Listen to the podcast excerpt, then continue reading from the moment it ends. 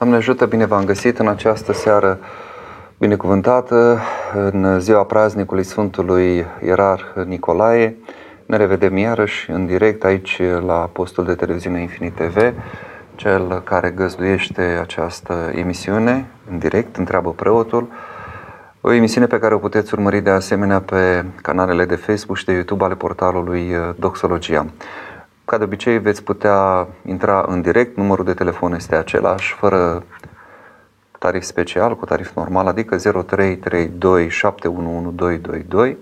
Puteți uh, posta mesajele voastre, întrebările, gândurile, uh, cum considerați de cuvință, pe uh, live-uri, cum se zice acum, Uh, făcut de Doxologia, acolo este colegul nostru Cătălina Casandre, redactor șef la portalul Doxologia și mă va ajuta să ajungă la mine toate aceste uh, gânduri ale dumneavoastră.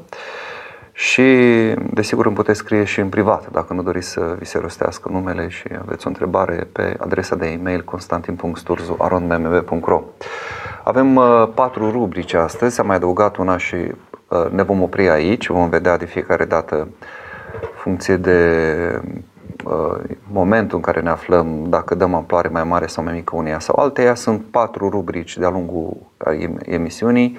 Am zis să punctăm un pic, să, să rupem, să dinamizăm un pic acest dialog al nostru. Uh, rubricile sunt inepuizabile la scriptură, filocali, care vista presei și filmul săptămânii. Tema acestei uh, seri, evident, nu putea fi decât una legată de Sfântul acesta bine cunoscut și atât de iubit și ca atare se numește Moștenirea Sfântului Nicolae. Aceasta este tema la care aștept gânduri, întrebări, uh, opinii. Ce considerați voi că am moștenit de la Sfântul Nicolae? Ce anume din uh, ceea ce el a trăit, a, a uh, făcut în perioada în care a slujit aici pe pământ, ce anume a rămas și astăzi. Uh, și putem vorbi uh, astfel de o moștenire care a ajuns la noi după, iată, vreo 17 secole. Um, vom avea și două premii, două cărți, ca de obicei, de la editura Doxologia. Cei care vor intra în direct uh, vor putea opta, primii doi telespectatori, pentru aceste două cărți. Prima dintre ele se numește Meșteșugul Bucuriei, scrisă de monahia Siloana Vlad, regretata noastră Maică Siloana, Dumnezeu să o odihnească în pace. Uh, și aici uh, este volumul 2 al Meșteșugului Bucuriei, cuprinde și conferințe și întrebări și răspunsuri. Uh, ca să fiu foarte scurt, am să citesc doar un mic pasaj. Cartea e publicată în 2020, pasajul de la pagina 15 Zice, acum doriți să vorbim despre iertare și dragoste. Ce vă spun eu despre dragoste? Pot și vreau să vă spun doar că eu am descoperit că nu știu să iubesc, că nu pot să iubesc, că mi se pare că iubesc și când am spus părintelui meu duhovnic această mare descoperire, a zâmbit cu multă dragoste și mi-a spus, în sfârșit ai ajuns și tu la credința în Dumnezeu. Aceasta a fost chiar mărturisirea mea de credință. Doamne, eu nu știu să iubesc, eu nu pot să iubesc, iubește Tu în mine, vino Tu și iubește. Apoi, cum vă puteți ușor închipui, am făcut minuni mari, ghilimele. Și într-un an am ajuns la iubirea de vrăjmaș. Sună frumos și toți ne dorim asta. Dar părintele meu duhovnic de atunci, părintele Sofian Boghiu, despre nu e vorba, când am mărturisit asta, mi-a zis, ți se pare. Atunci pe loc m-am întristat și m-a durut și am zis că nu mă înțelege. Dar cu rugăciunile Sfinției sale cu adevărat am văzut că mi se părea. Mi se, păre, mi se pare că iubim. De ce? Pentru că iubirea fiind moarte, iubirea fiind grea și dureroasă și pentru că noi tânjim după ea, dar ne ferim de moarte și de greu, alegem să ni se pară că iubim. Cum anume putem iubi? Vedeți așadar din Meșteșugul Bucuriei vă învață Maica Siloana Vlad, o carte pe care o puteți primi dacă intrați în direct uh, telefonic. Cea de-a doua lucrare pe care vă propune editora Doxologie astăzi uh, este o lucrare din uh, o serie dedicată convertirilor la ortodoxie, colecția apologetică a seria Convertiri, Călăuzit de iubirea sa, convertirea unui pastor evanghelic la ortodoxie. E vorba de părintele Gordon Thomas Walker din Statele Unite, așadar un pastor evanghelic, nu un simplu credincios, de acolo s-a convertit și iarăși citesc un um, fragment din această lucrare. Adesea oamenii care nu trebuie să lupte pentru ceva consideră acel lucru ca fiind sigur și de la sine înțeles. Există mulți care s-au născut ortodox și pentru care religia lor este doar un obicei sau o expresie a moștenirii lor. Eu și prietenii mei am venit la ortodoxie la capătul unei lungi căutări marcate de sacrificarea în repetate rânduri a unor opțiuni atractive. Mulți dintre noi am primit oferta de a pune bazele unor noi biserici protestante bazate pe Biblie, studii biblice vaste și alte programe religioase mai tipice pentru creștinismul american contemporan. Și iată totuși alege ortodoxia, alege adevărul. Părintele Gordon, uh, veți vedea povestea lui în această lucrare, puteți să primiți această carte dacă intrați telefonic în direct. Um, până când uh, vor apărea primele întrebări sau gânduri pe care le veți exprima,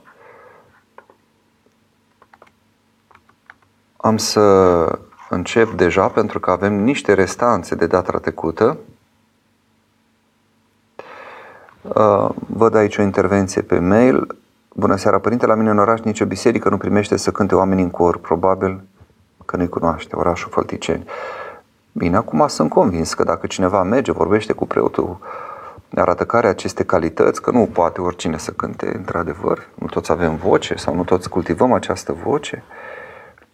Cred că ați găsi înțelegere cu siguranță, oriunde, la orice biserică, până la urmă. Sau vă referiți că nu sunt coruri? Asta nu știu, fiecare cum... Eu, de exemplu, prefer să am o strană sau mai degrabă prefer să cânte toată biserica. Asta e idealul.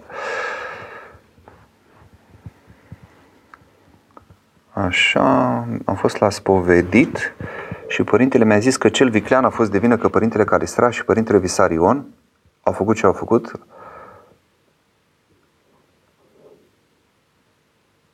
nu știu, lasă-l pe Visarion că a blocat pe unii care au scris despre probleme în dragoste. În fine, e un mesaj un pic mai confuz și trebuia neapărat să fac anchetă a episcopiașilor. Am votat că nu, că nu Calistrat a fost vinovat. Nu știu, na, eu dau cursiată ca să nu ziceți că evit uh, vreun mesaj, indiferent de cum este. Uh, cred că are cine să judece în ambele situații și nu știu dacă uh, suntem noi în măsură să facem astfel de evaluări important e să se facă voia lui Dumnezeu, indiferent. Noi să ne rugăm și pentru unul și pentru celălalt, să nu ne închipuim că noi nu putem cădea atunci când am fi ispitiți cu ceva, pentru că fiecare își, să-și cunoască neputințele lui.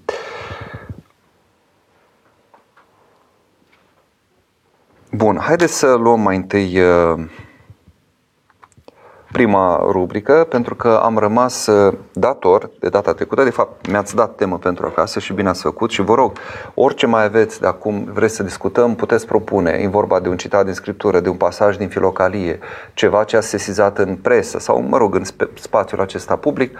Vă rog să mi le transmiteți. Uh, puteți să o faceți și de-a lungul uh, unei săptămâni, adică între cele două emisiuni, pe adresa de mail constantin.sturzo.mmp.ro Uh, sau puteți să o faceți și acum, pe cele care reușim să le discutăm acum le abordăm, dacă nu, rămân pe data viitoare.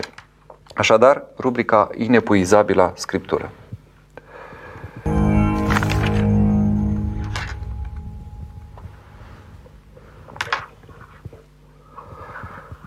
Am revenit în direct. Avem uh, trei texte propuse data trecută de cei care ați fost în dialog, cei care ați urmărit uh, emisiunea, transmisia. Eli, părinte, în psalmul 103 este versetul acolo cu răbiile umblă, balaurul acesta pe care l-ai zidit ca să se joace în ea. Ce vrea să spună? Da, este vorba de versetul 27 din psalmul 103. Uh, Am să dau citirea mai întâi unui scurt răspuns, care deja ne plasează pe o, pe o direcție, de la Sfântul Chiril al Alexandriei, Tălcuire la Psalm, carte publicată la editura Doxologia în 2021. Sunt foarte importante aceste tâlcuiri la psalm pentru că psalmii sunt rugăciunile, uh, cum să zic, uh, numite cele mai puternice. E clar că sunt cele mai ezititoare, cele mai folositoare dintre toate rugăciunile, după rugăciunea inimii.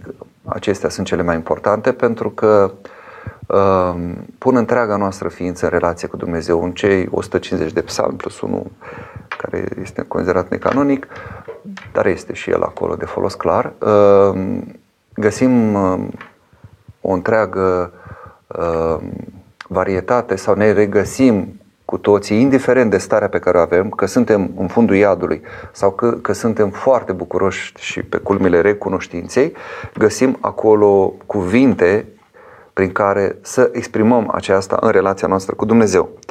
Uh, așadar, zice Sfântul Chiril al Alexandriei despre versetul balaurul acesta pe care l-ai zidit. Nu spunem că cuvântul lui a fost despre cele ce noată în mare. Nici n-a voit să înfățișeze felurile peștilor.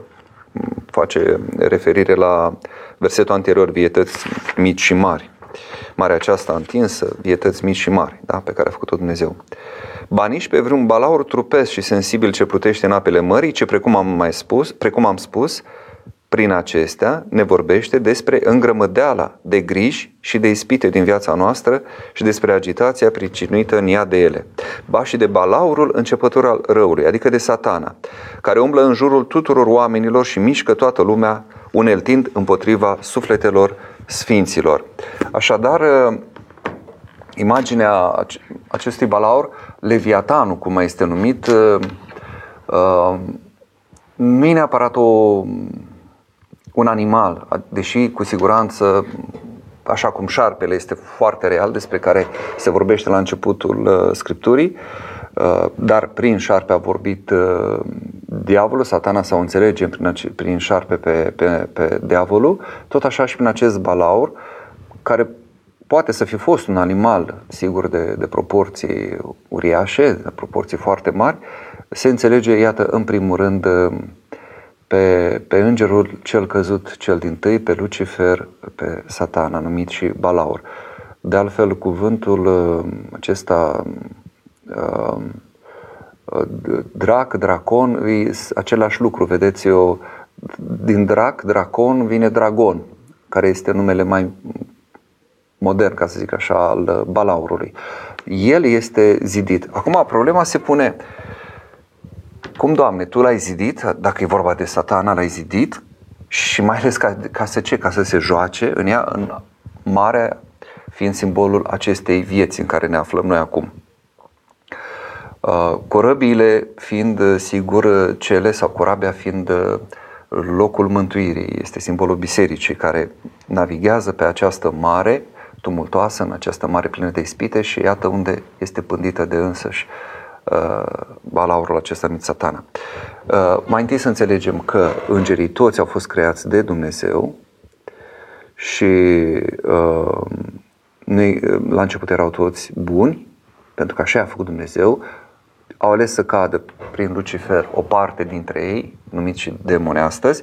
Deci, da, Dumnezeu l-a zidit, uh, nu e nimic uh, controversat aici, asta nu înseamnă că Uh, Dumnezeu a zidit ceva rău sau Dumnezeu l-a făcut pe diavol să fie diavol. Nu, Dumnezeu l-a făcut înger bun.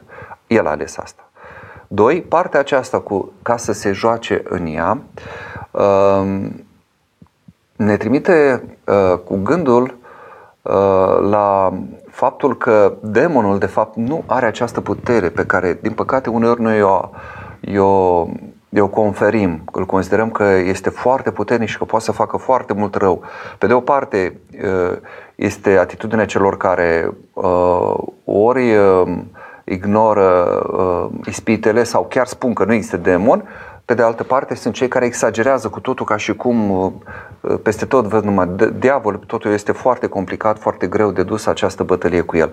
Acest să se joace, uh, exprimarea aceasta ludică se regăsește și în textul ebraic și în textul Septuaginte, același cuvânt care asta înseamnă să se joace, vrea să arate că e satana de fapt este exact cum e un cățel care poate să se joace și sigur te poate mușca dacă îl provoci sau dacă accepti să, să, să să intri în gura lui. Dar în rest, el nu, a, nu are ce să-ți facă, nu poate să te atingă și felul acesta, uh, uh, minimalizarea aceasta, dar într-un sens uh, bun, teologic, are loc și în limba română, se găsește în limba română prin cuvintele acelea, cum ar fi aghiuță, scaroschi, michiduță, repet, prin asta nu minimalizăm faptul că există satana, că există ispite, ci vrem să arătăm că nu există o chestiune de egalitate, Dumnezeu și satana. Cum vedeți, mai ales în uh, unele imagini uh,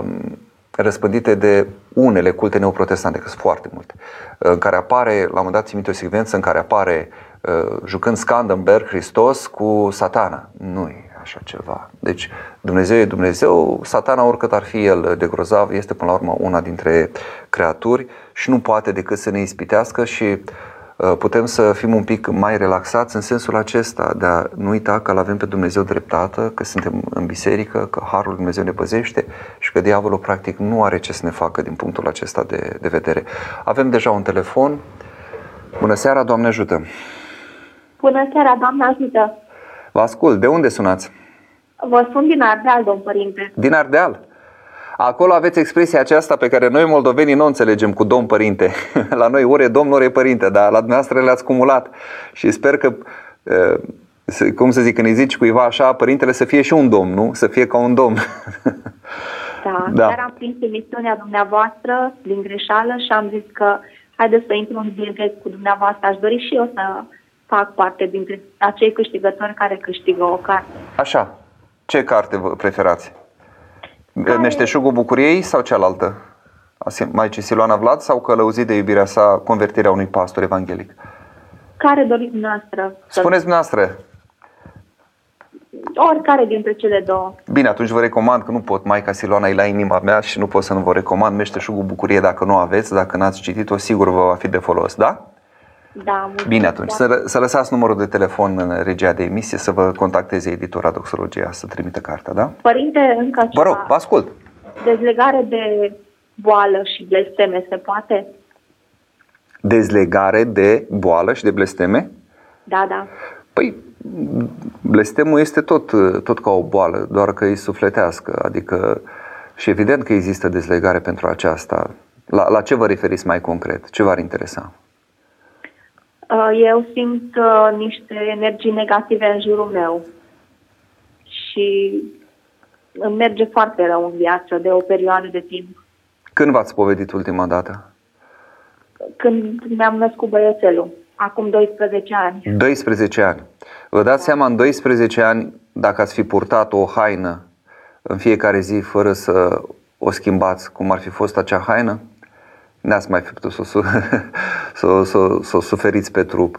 E clar că sufletul s-a, încălcat, s-a încărcat cu multe, încât prima dezlegare de care aveți nevoie este aceasta. Mergeți și spovediți, deschideți-vă sufletul în fața unui duhovnic. Puneți înaintea lui Dumnezeu acolo, la taina spovedanii, ce simțiți că vă apasă, cercetați-vă un pic conștiința, vedeți un pic ce credeți că ați greșit, nu vă gândiți la ce v-au greșit alții, gândiți-vă ce credeți că ați putut să greșiți celorlalți și o să vedeți după dezlegarea pe care o primiți apoi ce se întâmplă. Dacă într-adevăr e vreo legătură acolo demonică, o să vă zic că părintele și sunt, într-adevăr, și rugăciuni și dezlegări speciale. Dar haideți să facem primul pas, bine? Bine, domnule. Bine, să vă ajute Dumnezeu. Sănătate, Doamne ajută. Doamne ajută. Continuăm la rubrica noastră pentru că mai avem două, spuneam, uh, uh, texte de comentat. Cineva m-a rugat data trecută să tălcuiesc întâmpinare, spune aici, lui Moise de către înger care voia să-l omoare și soția îl salvează prin tăierea împrejur a fiului. Haideți să vedem cum uh, sună mai exact, pentru că lucrurile nu stau chiar așa. În ce sens nu stau să vedeți? Deci Dumnezeu îl trimite pe Moise la faraon și zice uh, uh, ce să facă și continuă. Deci uh, Moise primise, primise acest cuvânt, să meargă acolo. Și continuă Scriptura. Însă la un popas de noapte, pe cale, l-a întâmpinat îngerul Domnului și a încercat să-l omoare. Dar Sefora, luând un cuțit de piatră, Sefora fiind soția, a tăiat împrejur pe fiul său și atingând picioarele lui Moise a zis, tu mi ești un soț crud. Și s-a dus Domnul de la el. Iar din pricina acestei împrejuri a zis lui Moise, soț crud. Așadar, în primul rând, uh, există, sigur, pasajul e destul de problematic și enigmatic și uh, sunt mai mulți scritori bisericești care uh, sesizează acest aspect. De exemplu, Origen sesizează faptul că e un, un pasaj destul de obscur. Însă aici, interpretarea pe care, până la urmă, se și verifică este aceea că uh, nu pe Moise, deși așa cumva s-ar înțelege din logica textului, a versetelor dinainte, uh, îngerul Domnului a încercat să-l omoare, uh, ci pe fiul său, care încă nu avea nume, că nu fusese tăiat împrejur. Numele se pune la tăierea împrejur, se punea la vechi evrei, uh, după cum acum se pune la botez. Și, sigur, există acea rugăciune, apropo, deloc întâmplător legată de a opta zi de la naștere, în care uh, Eh, se pune pentru prima oară numele pruncului și după aceea are loc botezul când se poate, la 40 de zile sau la un alt eh, moment. Și de aceea zice, eh, este și comentează aici unul dintre Sfinții Părinți, nu mă aduc aminte acum care, cred că sunt Efrem Siru, nu mai știu, dar zice că este folosit acest la întâmpinat fără să numească pe cine, noi deducând că ar fi vorba de Moise, de fapt ce se întâmplase?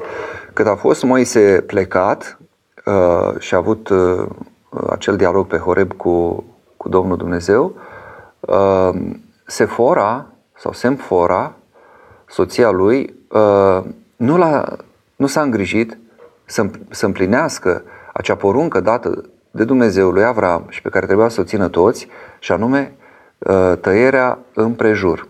Da? Ehm, deci nu a făcut ceea ce se făcea, și anume să fie tăierea împrejur, și din cauza aceasta, Dumnezeu vrând să-i arate prin asta că nu poate el să fie Moise un uh, purtător de cuvânt al lui Dumnezeu dacă el însuși nu împlinește legea. Adică nu poate să-i spună lui Faraon ce să facă, ce, ce poruncește Dumnezeu să facă dacă el însuși nu împlinește, mai exact familia lui, soția nu împlinește acest lucru. Se pare că ea de, de milă cumva nu a făcut acest lucru. Gândiți-vă la un bebeluș micuț, să, să, să tăiați împrejur, adică prepuțul, partea, nu? Aceea din, din organul specific bărbătesc, să, să, carnea aceea să tăiați în carne vie, nu cred că oricine are inima să facă așa ceva. Sefora înțelege însă că sunt în pericol și din cauza aceasta alege să facă imediat această tăiere împrejur și după aceea astfel încât să se îndepărteze îngerul morții de la, de la copilul său și zice lui Moise, tu mești un soț crud sau, cum traduce la un moment dat, aici chiar Sfântul Efrem Siru spune, un soț uh, de sânge sau sângeros. Pentru că, uh, în sensul că nu-și cruță nici propriul copil, ca să împlinească voia lui Dumnezeu. Este foarte important acest episod ca să, să se arate, să se vedească credința lui Moise. În, în concluzie, aici noi vedem în circumcizie o prefigurare a botezului. Fără botez nu se poate merge mai departe. Nu putem împlini uh, voia lui Dumnezeu, nu putem să intrăm într-o relație de săvârșită cu El. Uh, cuțitul acela de piatră, spune fericitul Augustin, reprezintă uh, piatra din capul unghiului care este Hristos. Noi când ne botezăm spunem în Hristos v-ați botezat, în Hristos v-ați îmbrăcat, după cuvântul apostolului Pavel. Și uh, circumcizia, depărtarea acelei bucăți de, de carne, de piele, este uh, faptul că ne depărtăm de carnea păcatului sau de trupul păcatului prin, prin botez. Moare omul trupesc. Și mergem imediat și la al treilea, că văd că timpul trece foarte, foarte repede. Uh, al treilea pasaj pe care îl avem de tălcuit în cadrul rubricii uh, Inepuizabil la Scriptură Tudor, ați putea să ne spuneți cum se tălcuiește furtul idolilor de către Rahila? Avem în facere 31 și o să citesc aici sunt uh, trei versete. La 19 zice că Laban, când se hotărăște să plece cu femeile sale, Lia și Rahila, uh, um, odată cu plecarea lui, una dintre soții, Rahila, pe care el de fapt a dorit-o, dar știți bine a fost păcălit și mai întâi a trebuit să, să ia pe, pe sora ei de, de soție, l-a păcălit socrul său, a furat idolii tatălui său, niște idoli de piatră, cum ați văzut, cred că în filmul Gladiatorul, niște idoli de, de piatră pe care îi portau unii, știi, exact cum purtăm noi acum uh, uh, anumite uh, lucruri pe care le considerăm uh, sfinte, numai că e o diferență aici. Aceia chiar se închinau, credeau că aceia sunt idoli prin care se face da, uh, cunoscută voia divină și pot fi înduplecați acești idoli, uh, purtându-le de grijă, noi avem o lucrare a Harului, a Duhului Sfânt, intrăm în relație cu Dumnezeu cel viu, prin icoană sau prin alte lucruri sfinte. Uh, și socrul ajunge și spune, să zicem că ai plecat, dar atunci de ce mi-ai furat Dumnezeii mei, adică idolii? Și la banii răspunde, la cine vei găsi idolii, acela nu va mai trăi. Caută de față cu rudele noastre și ia tot ce vei găsi al tău la mine. Iacov însă nu știa că Rahila, femeia sa, îi furase. Um, Sfântul Ioan Gură de Aur spune că Rahela a furat acei idol ca să-i arate tatălui său neputința lor. Păi ce fel de Dumnezei sunt aceștia care pot fi furați? Care nu țipă, care nu se opun, care pot fi uh, uh, îndepărtați în felul acesta, pe care îi poți pierde, iată. Uh, iar Sfântul Ambrozie al Milanului vine cu o interpretare alegorică, o numește el, sau mistică, uh, spunând că socrul lui Iacob este Laban, este de fapt imaginea diavolului care nu găsește nimic în omul fără de păcat care este Isus Hristos. Noi știm bine, este un verset la Evanghelistul Ioan în care zice, iată vine stăpânitorul acestei lumi și el nu găsește nimic, nu are nimic într mine. Adică nu găsește mine păcat, nu poate să revendice nimic din ceea ce sunt eu. Asta înainte de Sfintele sale pătimiri. E bine, tot așa, Laban caută și nu găsește nimic al său în corturile lui Uh, Iacob, el căutând acei, căutându-și acei idoli, pentru că um, cea care furase fica lui Laban, Rahela, se așează pe ei, spunând că e în perioada curăției și spune că nu se poate ridica din loc unde se află și acolo pusese acei uh, idoli. Iar Rahela aici, aici ar fi uh, și un simbol al bisericii, spune uh, Sfântul Ambrozie, uh, cea care acoperă idolii, cea care îngroapă idolii, cea care pierde pe idoli și care uh, îndepărtând idolatria, aduce pe om la adevărata credință Dumnezeul cel viu. Au început să vină întrebările și ca să nu rămânem dator,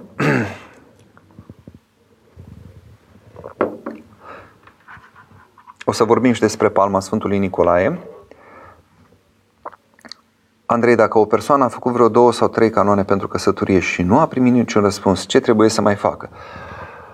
Să întrebe duhovnicul, să fie în rânduială, să fie cu, cu spovedanie, să fie cu tot ceea ce rânduiește duhovnicul până când obținem această limpezire a inimii. Să nu uităm un lucru, noi când plecăm la drum, dacă suntem la volanul unei mașini, uh, până nu avem parbrizul curat, nu știm încotro să o luăm. Dacă parbrizul este întunecat, murdărit de noroi sau acoperit de frunze, mai întâi ne ocupăm să îndepărtăm mizeria sau ceea ce blochează vederea noastră.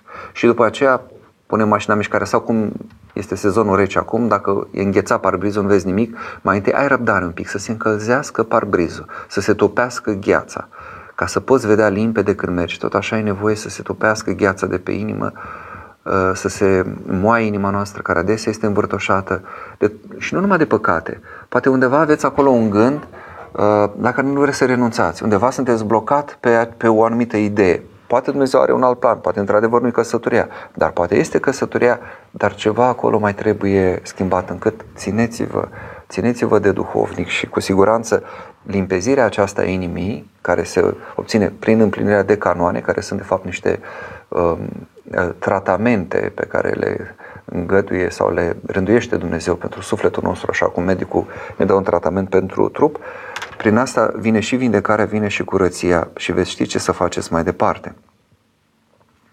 Părinte, cu mine se întâmplă în fiecare noapte o lucrare diavolească, zice Rebecca, mă culc cu pântecele gol și mă trezesc cu el plin. Doctorii consideră că sunt un caz psihic, deoarece îl visez pe tatăl meu mor de 17 ani și de multe ori îl simt în preajma mea. Credeți că sufletele neliniștite pot lua legătura cu cei dragi? Depinde ce îngăduie Dumnezeu. Sigur că se poate orice. Dacă la Dumnezeu nimic nu este cu neputință. Dacă Dumnezeu consideră că e ceva de folos spre zidirea și mântuirea noastră sau a celor uh, de care pomeniți de dincolo, sigur că se poate întâmpla și aceasta. Și mulți au primit în vis, uh, spunând că se chinuie și au nevoie de ajutor, de rugăciune, de parastase, care e mijlocirea bisericii, de milostenie, care este o jertfă a iubirii pe care o facem pentru cel care nu mai poate să împlinească nimic din porunci, este dincolo deja noi de lucrat lucrăm aici, în trup. Dincolo nu se mai poate lucra, pentru că omul este suflet și trup. Odată ce s-au separat cele două, sufletul uh, merge pe ceea ce a ales cât a fost în trup. Și atunci, unde se mai poate interveni, se poate interveni în felul acesta. Deci da, se poate lua legătura și uh, probabil că e acolo dacă vă îl vizitați, îl, îl, îl visați atât de des pe, pe tata, înseamnă că e nevoie acolo să, să vegheați un pic, să întrebați pe părintele ce să faceți mai departe, pe duhovnic, ca să fie făcute ori anumite pomeniri, ori anumite dezlegări. O să, o să vă îndrume cu singurață duhovnicul.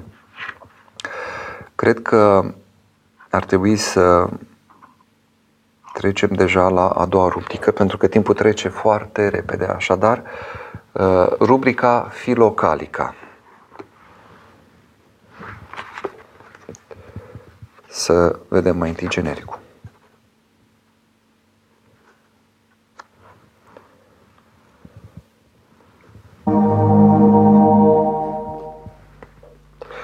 Am revenit, uh, am ales Filocalia 6 de data aceasta, Sfântul Simeon, noul teolog, găsiți în ediția de la Humanitas din 1997, un pasaj foarte important pentru a înțelege ce s-a întâmplat, cum a căzut omul sau ce s-a întâmplat la căderea omului și ce ar urma să se întâmple la sfârșitul lumii.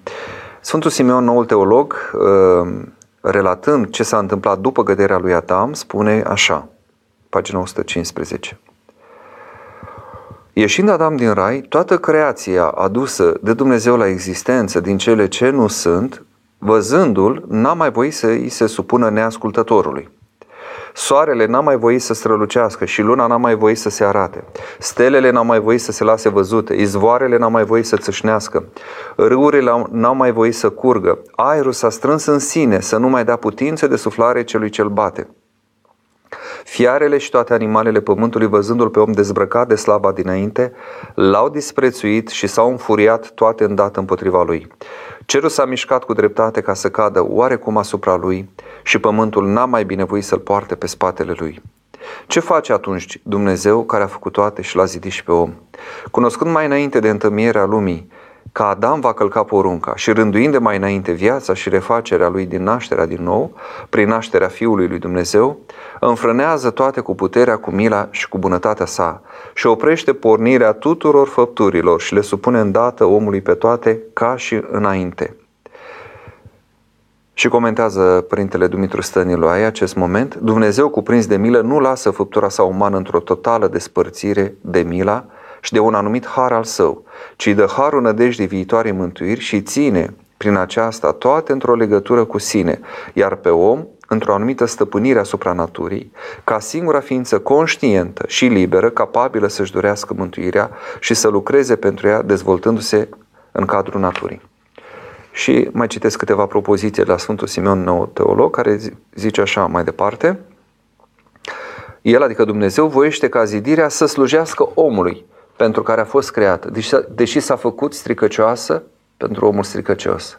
Că își voiește că atunci când acesta se va renoi iarăși, se va face duhovnicesc, nestricăcios și nemuritor, eliberându-se și ea, adică natura, creația, de robia stricăciunii, să se re- reînnoiască împreună cu el și să se facă întreagă, nestricăcioasă și duhovnicească după ce a fost supusă de Dumnezeu celui ce s-a răzvrătit și nu i-a slujit lui. Aceasta a rânduit-o prea milostivul Dumnezeu și Domn înainte de întemerea lumii. Că tot este vorba acum de natură, de ecologie, de poluare, de cum se cheamă asta acum, catastrofă climatică sau schimbări climatice. Deci există clar o legătură între starea spirituală, nivelul spiritual al omului, nivelul duhovnicesc și ce se întâmplă în creație. Ne arată foarte clar acest pasaj. Dacă acum suntem în, uh, într-o lume în care ne pas tot felul de pericole, în care avem și animale sălbatice care pot să uh, sfâșie pe om, deși înainte toate ei se supuneau lui și le știau, când îl vedeau, știau că e stăpânul. Când vedeau pe om, orice animal știa că e stăpânul pentru că Dumnezeu omului a dat zi, să, să numească pe animal cu nume, i-a dat nume, numele însemnând cumva ce, ce definește în chip esențial un lucru. Uh, după cădere, toate s-au răzvrătit, iată, împotriva lui. Și dacă vrem să încetăm uh, sau vrem să oprim, vrem să mai stăvilim din răzvrătirea naturii, din cataclismele care se întâmplă, cu tremure, inundații, toate celelalte, mai întâi să schimbăm cele dinăuntru nostru. Și apoi vom vedea, noi vrem cu mijloace din acestea externe doar, care nu sunt de neglijat, dar cu limită și acelea cu, cu bun simț, să uh, păstrăm uh, creația sau să uh, ne ocupăm de curățirea uh, naturii, uh, de uh, prezervarea ei. Mijloacele acestea sunt bune și acționează până la un anumit punct, dincolo de care devin idol, cum se și vede din păcate ziua de azi. Uh, vedeți că deja se iau multe măsuri în numele uh, salvării planetei și măsuri care de fapt uh, ajung să ucidă omul. Să, să păstrăm un echilibru în toate acestea, sigur, să avem grijă de creație, nu rupem nicio o frunză dacă nu e nevoie absolut, dar mi să tăiem o pădure întreagă sau nu poluăm, aruncăm gunoi unde trebuie, îl adunăm selectiv ca să nu poluăm planeta, așa este dar uh, să nu mergem atât de departe încât să sacrificăm omul de dragul de a salva planeta. Din păcate cam aici se ajunge. Ci noi, măcar noi creștini, să înțelegem că schimbarea vine din lăuntru. Odată cu înnoirea noastră este și înnoirea creației. Lucrul acesta, sigur, se petrece desăvârșit la sfârșit, când va fi cer nou și pământ nou.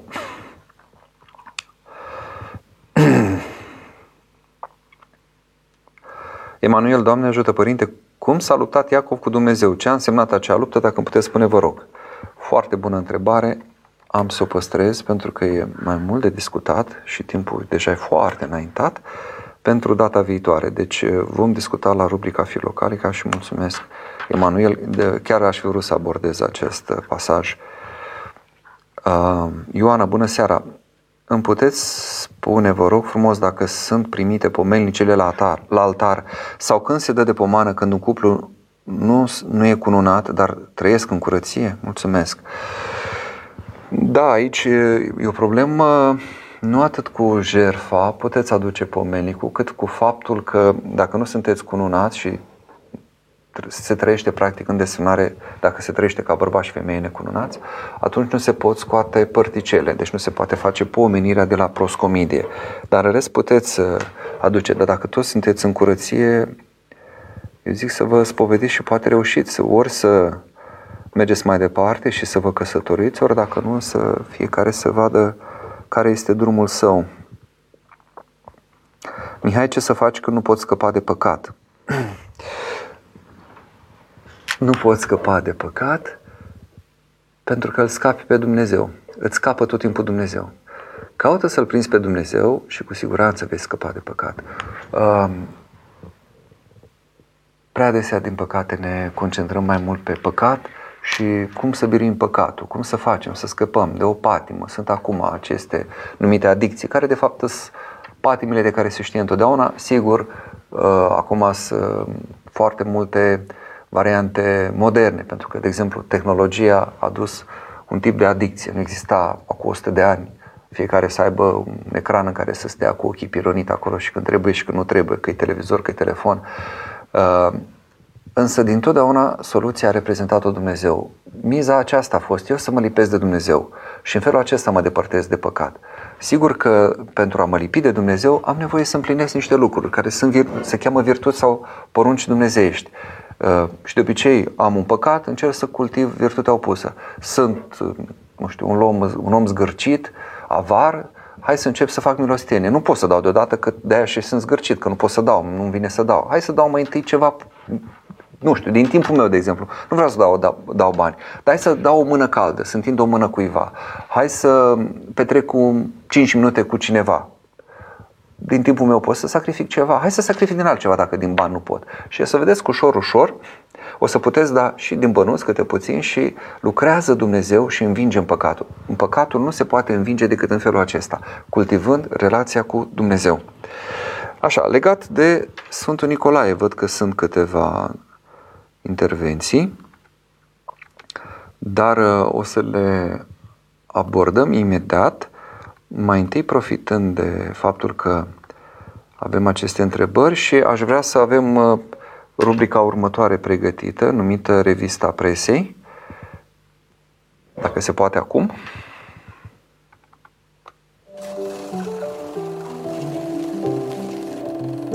Uh, revista Presiei, da, că s-a, s-a, mers, s-a dat un alt jingle.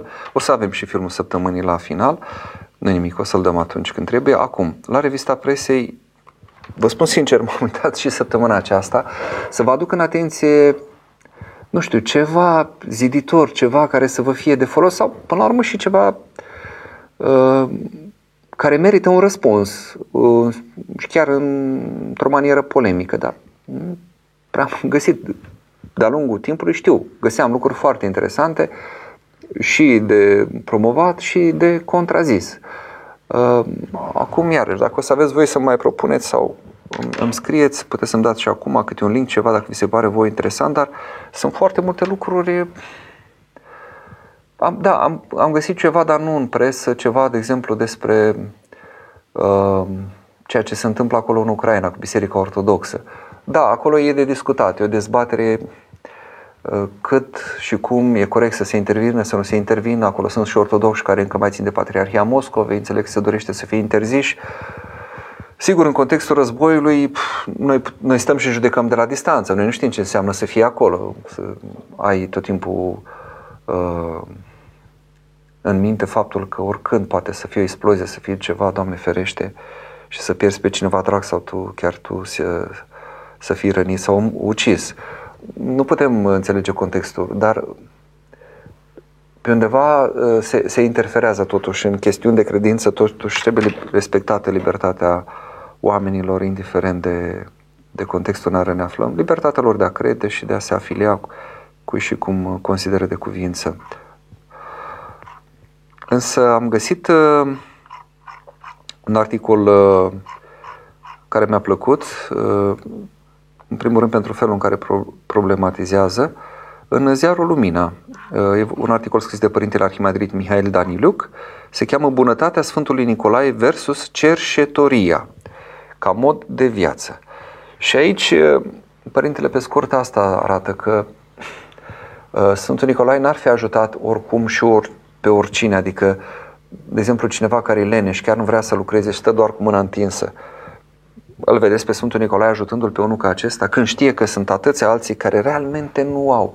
Și noi acum stăm să ne gândim cum, cum să procedăm în, când vedem tot felul de cerșetori pe, pe stradă și nu știi să discerni, are, nu are nevoie, e o păcăleală, nu cumva face parte dintr-o rețea, Doamne ferește, o încurajez în asta, o întreagă rețea care de fapt exploatează cerșetorii, tocmai pentru că vede că cineva uh, le dă bani și ei de fapt schinuiesc că banii nu rămân la ei, ci ei sunt doar așa uh, folosiți în felul acesta atât, atât de urât și de dezumanizant.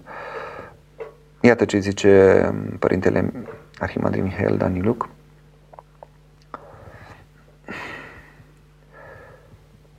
Oarecum ne-ar povățui milostivul Nicolae Natar împrejurări? Cred că ne-ar îndemna să analizăm cui dăm milostenie, să, dice- să discernem dacă ea folosește supraviețuirii sau alinării unor suferințe, lipsuri, ori boli. Pe săraci și infirmii închipuiți să ajutăm să descopere utilitatea muncii, a unei vieți cinstite. Dacă nu le oferim nimic, nici nu trebuie să judecăm, ci să ne rugăm pentru ei, să-i povățuim, să-i îndemnăm să caute calea, adevărul și viața. Peste toate, Sfântul Nicolae ne-a reamintit că postul și rugăciunea fără milostenie sunt lipsite de putere, căci facerea de bine ne dă aripi ca să ajungem la cer. Și dacă tot am ajuns la Sfântul Nicolae, spuneam de moștenirile lui și avem și vreo două întrebări pe, pe tema aceasta. Eu uh, foarte pe scurt că cunoașteți viața Sfântului Nicolae, ați mai fost și azi la predică, cu siguranță ați auzit atât de multe, nu e nevoie să torni o apă în fântână acum și să vă risipesc uh, timpul. Eu am notat uh, patru lucruri, sau mă rog, trei propriu-zis, moșteniri. Am zis, am zis chiar și într-un cuvânt pe care l-am ținut aseară la Biserica Sfântul Nicolae Domnesc din Iași, la, la hramul acestei biserici. Am zis despre o moștenire lăsată celor din biserică, una lăsată fiecăruia dintre noi și una lăsată lumii.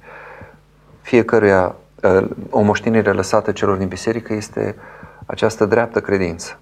Sfântul Nicolae a fost participant la Sinodul I Ecumenic în anul 325, deci a mărturisit acolo împotriva ereziei ariene că uh, Fiul lui Dumnezeu este de o ființă cu Tatăl, că nu este un timp sau un moment în care Fiul să nu fi fost.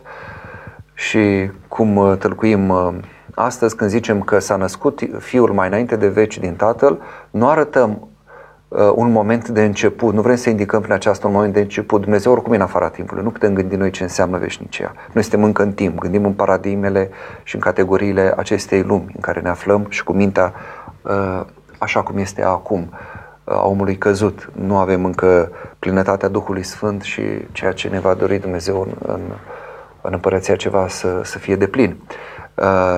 Uh, deci nu putem ști ce, ce înseamnă acest început, dar e vorba acolo de o relație. Nu e vorba de a arăta că este un moment în care fiul nu era și dintr-o dată început sau a fost născut, ci că este un raport tată-fiu. Asta vrea să fie. Dar între cei doi, ca și între ei și cea de-a treia persoană a Sfintei Trăim Duhul Sfânt, este o deplină egalitate. Fiecare este Dumnezeu adevărat și toți sunt de o ființă, chiar dacă în imposta sunt trăite, adică persoane uh, distincte.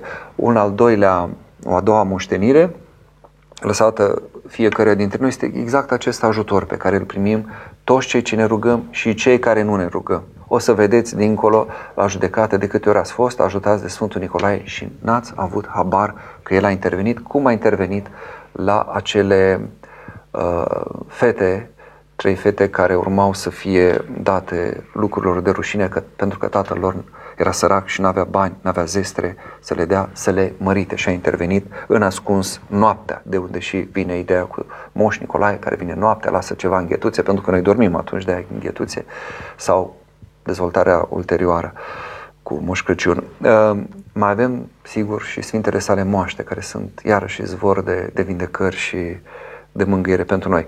Și un al treilea lucru am zis pentru lumea întreagă, exact ce pomeneam mai înainte, imaginea acestui Moș Crăciun așa de naturat, comercializant și uh, cum vreți să-i mai ziceți, uh, cum este el astăzi făcut, totuși el aduce aminte de ideea aceasta că cineva vine și dăruiește, cineva veghează, cineva are grijă, cineva uh, în ascuns, cu discreție, uh, face daruri vorbim de copii, dar vorbim și de fiecare dintre noi.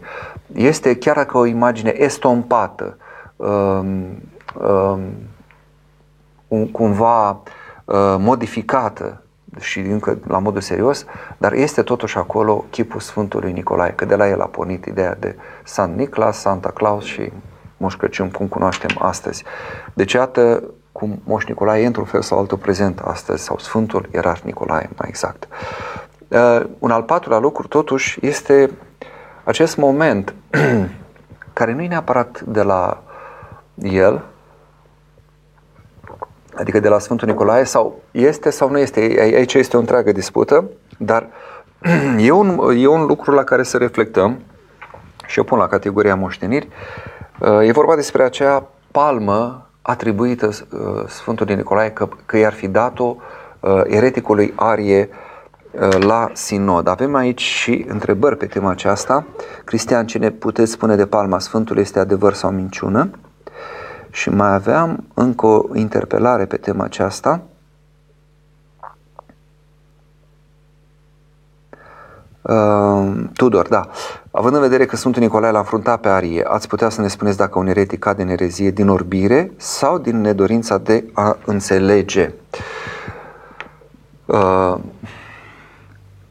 că e orbire, că e dorința, că e um, nedorința, cum spune Tudor aici, de a înțelege, uh, e clar că acolo este o minte uh, care este întunecată, pătimașă, un om care are foarte multă părere de sine, multă mândrie, îngânfare. Nu poți să cazi în erezie fără așa ceva.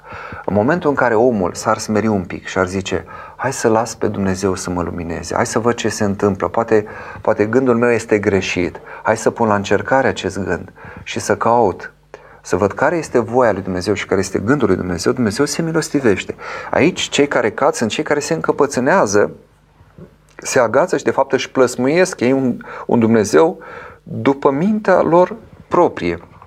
Să ne aducem aminte de situații în care au venit lucruri asupra bisericii și unii credeau sau nu erau siguri dacă sunt sau nu sunt erezii sau, uh, de exemplu, uh, o să vorbim la un moment dat astăzi de Sfântul Nectarie pe final, deja ne-am apropiat.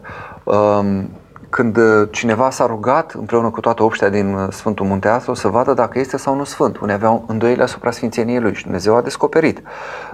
La noi la fel, a fost un moment în care uh, unii s-au rugat, de exemplu la Mănăstirea Sihăstria, în momentul în care s-a luat decizia îndreptării calendarului, s-au rugat să vadă că s-a făcut multă vâlvă atunci sau unii au stârnit discuții cum că era o abatere de la dreapta credință și s-a dovedit că nu e dogmă calendarul, ce se întâmplă cu mersul soarelui pe cer și faptul că noi trebuie să respectăm ce zice la Sinodul întâi Ecumenii de la Nicea, care fixează data Paștilor pe repere astronomice, da? prima duminică de, din primăvară de după, de după solstițiu, de primăvară de după lună plină. Dacă este lună plină, se amână.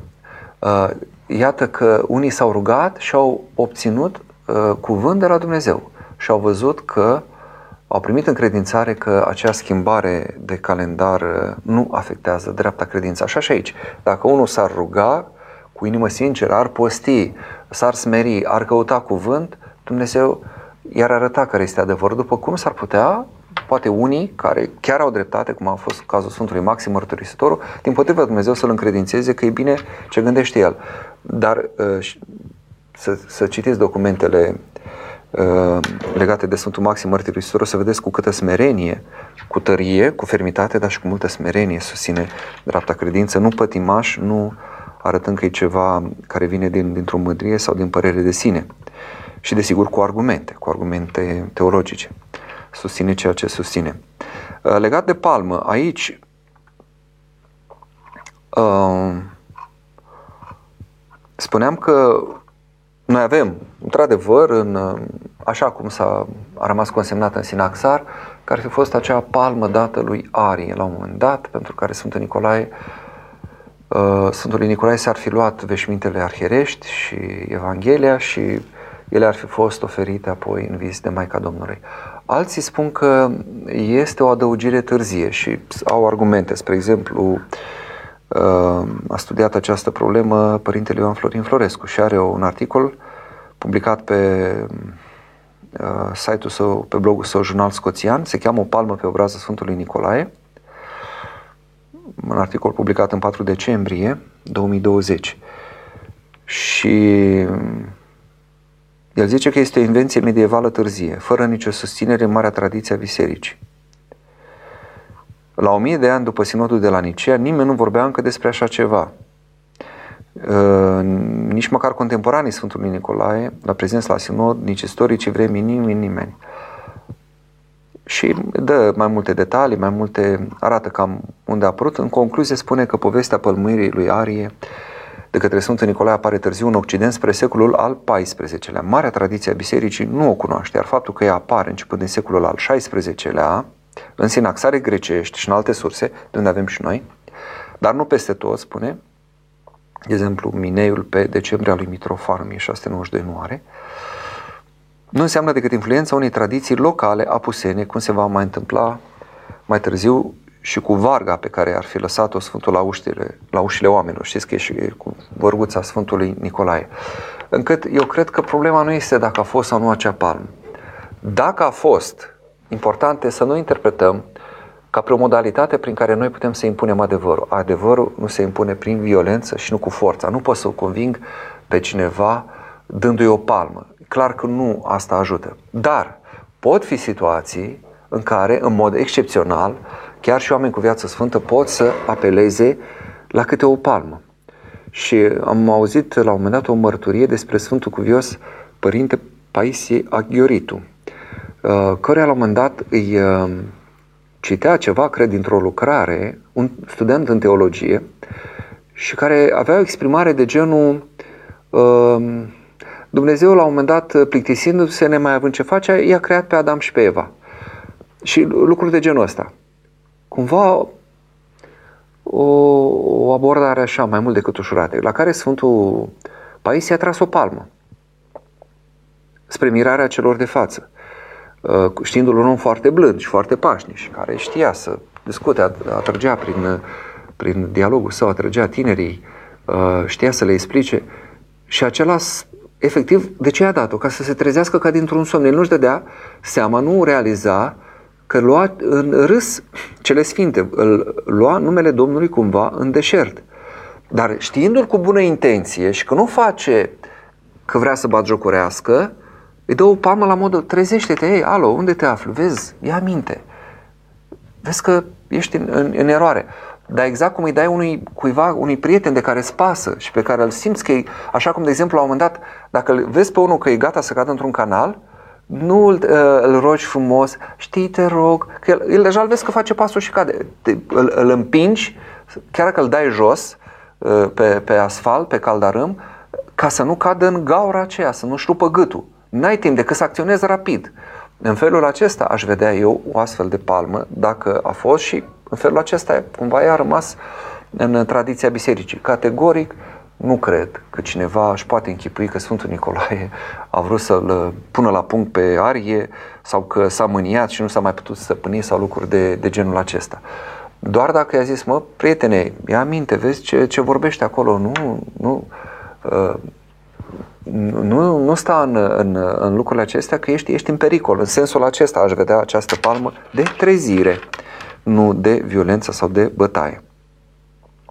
Bun, ne-am apropiat uh, de final deja, cred că am și depășit un pic, uh, dar mai rămânem până vom uh, da curs unei ultime rubrici. Spuneam că începând de acum o să avem rubrica anumită Filmul Săptămânii.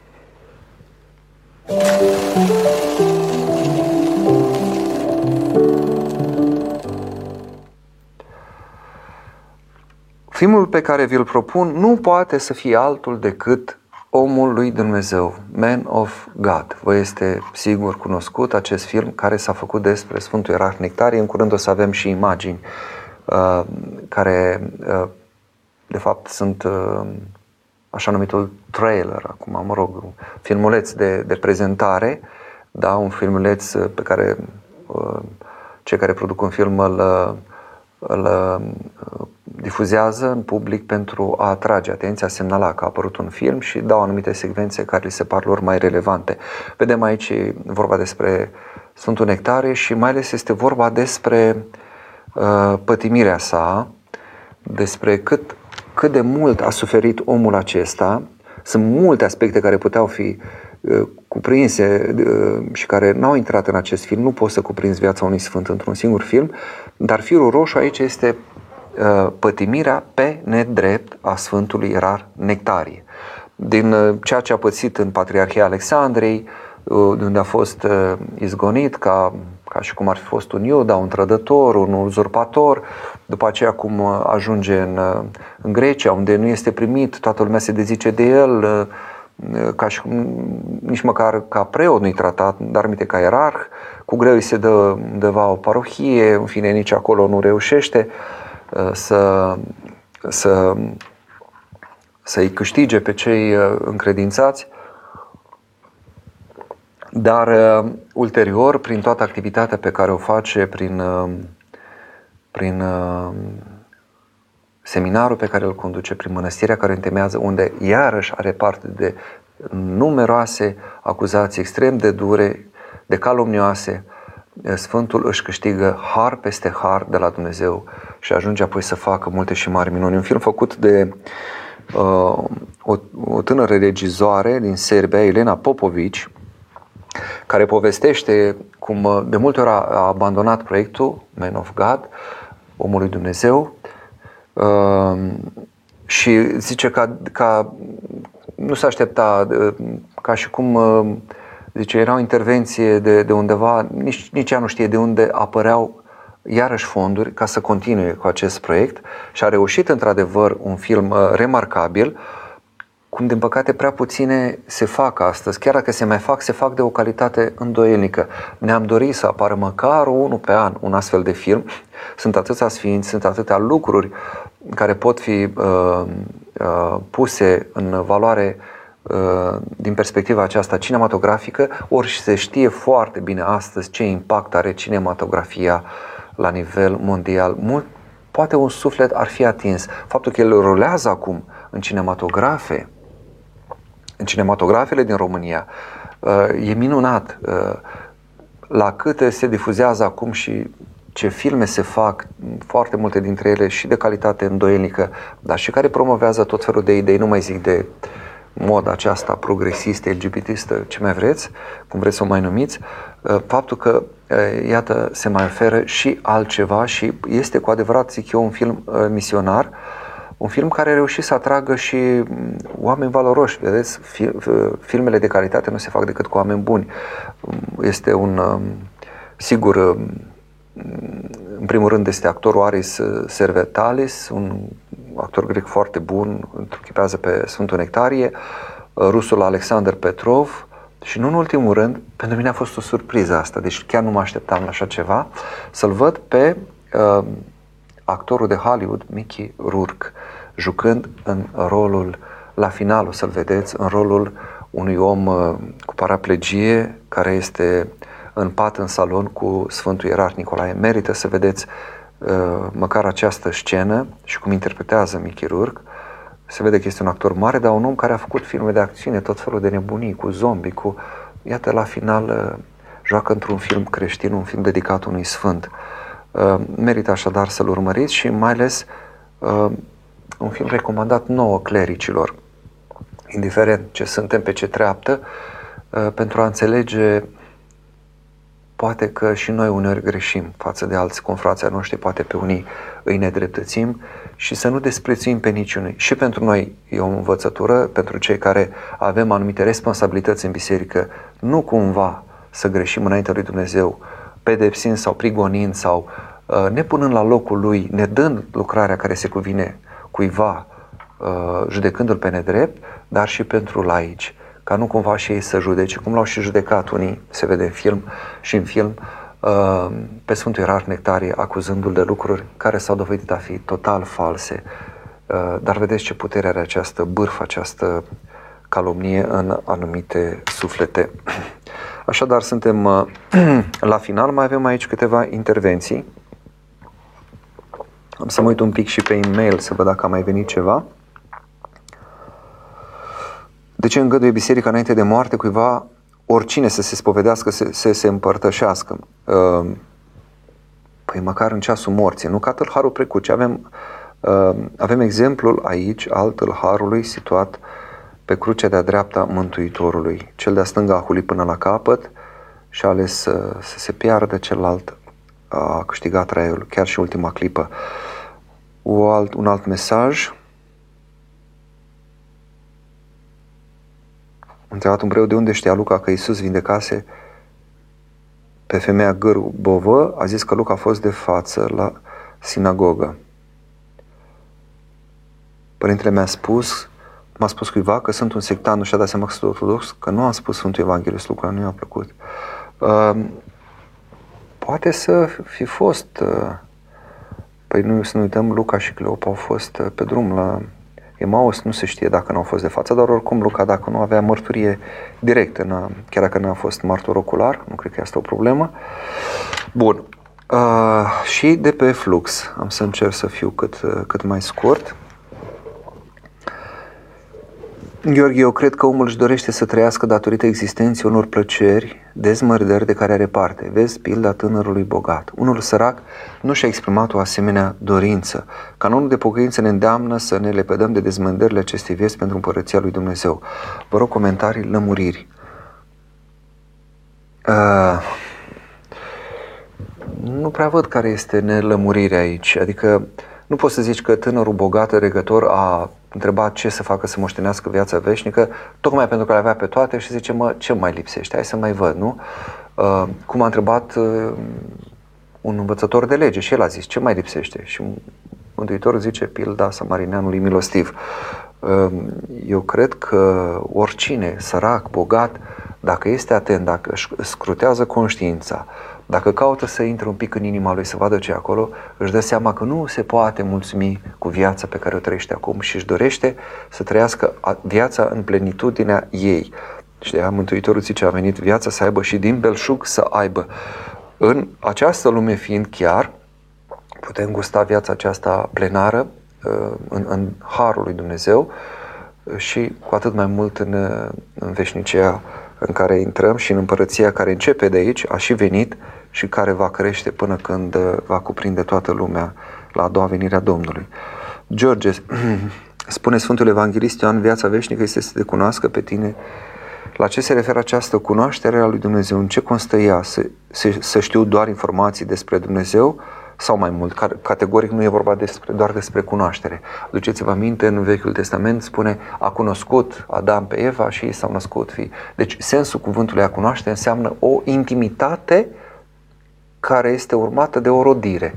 Deci este o întâlnire rodnică, care rodește ceva, o relație, uh, cazul acesta bărbat-femeie, în care apare din iubirea lor un copil. Tot așa, o astfel de cunoaștere să am eu, uh, Dumnezeu, care este uh, mirele, Dumnezeirea lui se, să vină să se unească cu umanitatea mea, sufletul meu făcându-se ca un fel de mireasă. Umanitatea este mireasa, Dumnezeirea Uh, Dumnezeu este mirele și se, un, se, se îndumnezește umanitatea noastră, se unește și rodul este omul cel nou, omul născut din nou, care ajunge Dumnezeu după har. Paul, Psalmul 126, versetul 3, iată fii să moștenirea Domnului răsplata rodului pânteciului.